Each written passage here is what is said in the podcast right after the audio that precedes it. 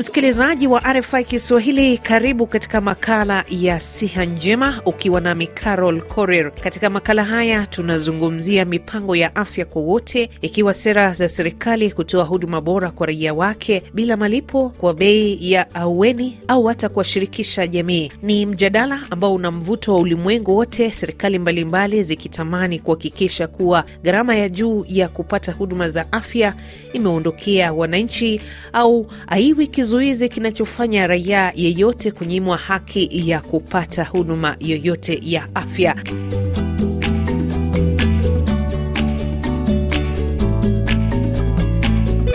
Tunaangazia hili wakati huu mataifa ya Afrika yakikutana jijini Lusaka kuanzia Jumatatu ijayo kujadili namna ya kuondoa vizuizi katika bara Afrika katika suala zima la afya kwa wote. Kuvunja vizuizi na kuiweka Afrika kwenye ramani ya dunia kuhusu maswala ya afya ndilo wazo kuu kwenye kongamano la kimataifa kuhusu afya ya umma barani Afrika. Usikose makala ya tatu kati ya Novemba 27 hadi 30 jijini Lusaka, Zambia. Pata taarifa zaidi kupitia sifya2023.com kwa ushirikiano na RFI.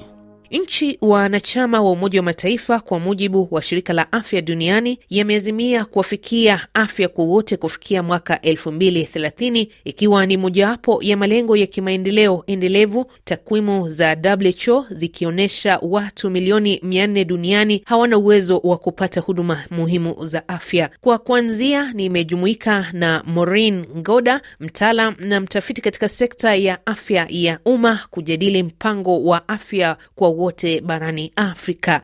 Ninaitwa Maureen Ngoda, Public Health Officer, na kwa sasa ninajishughulisha na mambo ya utafiti katika shirika lisilo la kiserikali ambalo uh, linaitwa APHRC, kwa kirefu ni African Population and Health Research Center. Uh, kulingana na viwango ambavyo vimewekwa na WHO kuhusu mpango halisi wa afya kwa jina lingine UHC, chukua mfano wa Afrika, tuko wapi? Lengo la kufikia usawa na ubora katika huduma za afya, ninaona kama bado ni changamoto tata katika kanda nyingi, hasa barani Afrika. Kunazo hatua ambazo zimepigwa, uh, ingawa bado kunazo matatizo tofauti tofauti zinazosababishwa na mambo ya uh, kwa mfano kiuchumi. Uh, tunazo limitations katika infrastructure zetu kama bara la Afrika na mifumo tofauti tofauti ya huduma za afya katika bara la Afrika. Uh, ufanisi wa mipango ya afya barani Afrika mara nyingi inategemea juhudi za ushirikiano za serikali Uh, mashirika ya kimataifa na local communities vile. Uh, lakini licha ya changamoto zinazoendelea, kunayo maendeleo mazuri mazuri ambayo yanaweza onekana kama vile kuongezeka kwa maarifa ya umma juu ya maswala ya afya. Maureen, hivi sasa uh, barani ya Afrika tunayo mfano ambao ni hai wa mpango wa UHC ambao tunaweza kusema tunaweza kuiga. Ingawa Afrika tuna shida nyingi, lakini ndani ya zile shida tunazo um, developments au hatua kidogo kidogo ambazo tumepiga. Uh, jibu langu kwa hilo swali ninaweza sema ni naam, tunazo mifano, ingawa huenda isiwe si ya kuiga kwa sababu bado hatujafika kile kiwango ambacho kinafaa, lakini tunazo mipangilio ambayo yanaendelea na mikakati hii ina lenga kushughulikia changamoto za kiafya zinazoenea katika bara hili, lakini ndani ya zile shida tunazo mipango ambazo zinatumika kutekeleza jukumu la afya barani la Afrika, na mipango hii ikiongozwa na sera za kitaifa ama kupenda National Health Policy katika kila kila nation barani Afrika na mifumo ya kimataifa inalenga kuzuia na kudhibiti magonjwa, maendeleo ya infrastructure ya huduma za afya na kujenga uwezo wa wataalam wa afya. Mara nyingi Afrika tunajulikana kuwa na uh, wataalam wasio na uwezo, our level ya kucompete in the global market bado iko chini. So, hata hivyo ufanisi wao unatofautiana kutokana na mambo kama vile udhabiti wa kisiasa. Uh, tuna shida tukiangalia political stability and goodwill rasilimali za kiuchumi na infrastructure iliyopo ya afya. Changamoto kubwa ni kwamba tuna uhaba wa fedha, upatikanaji mdogo ama uhaba wa huduma muhimu za afya. So mara nyingi tunalazimika kutafuta huduma hizi kutoka nje au kutoka nchi zingine. Inawezekana kwamba Afrika tukafika mahali ambapo tunaweza kusema ukiamua kwamba unakwenda hospitali yote ama kituo chochote cha afya, unaweza ukapata matibabu ambayo unaweza kupata pia katika hospitali za binafsi bila kugharamika sana, ama hata bila kutoa chochote mfukoni.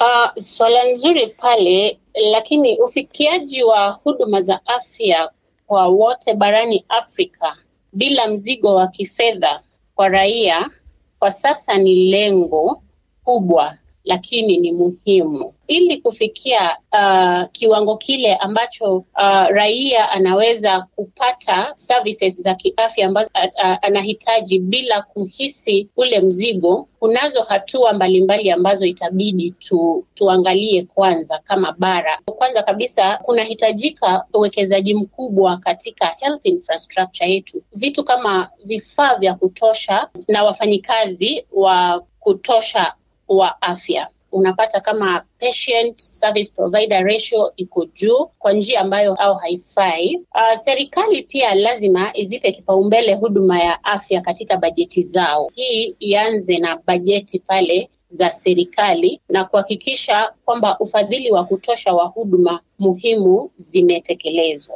Uh, jambo lingine muhimu ni utekelezaji bora wa bima ya afya au taratibu za ulinzi wa afya ya jamii katika kila nchi. Mara nyingi tumekuwa na complaints ya jinsi ambavyo mambo kama NHIF ama social funds zinakuwa handled.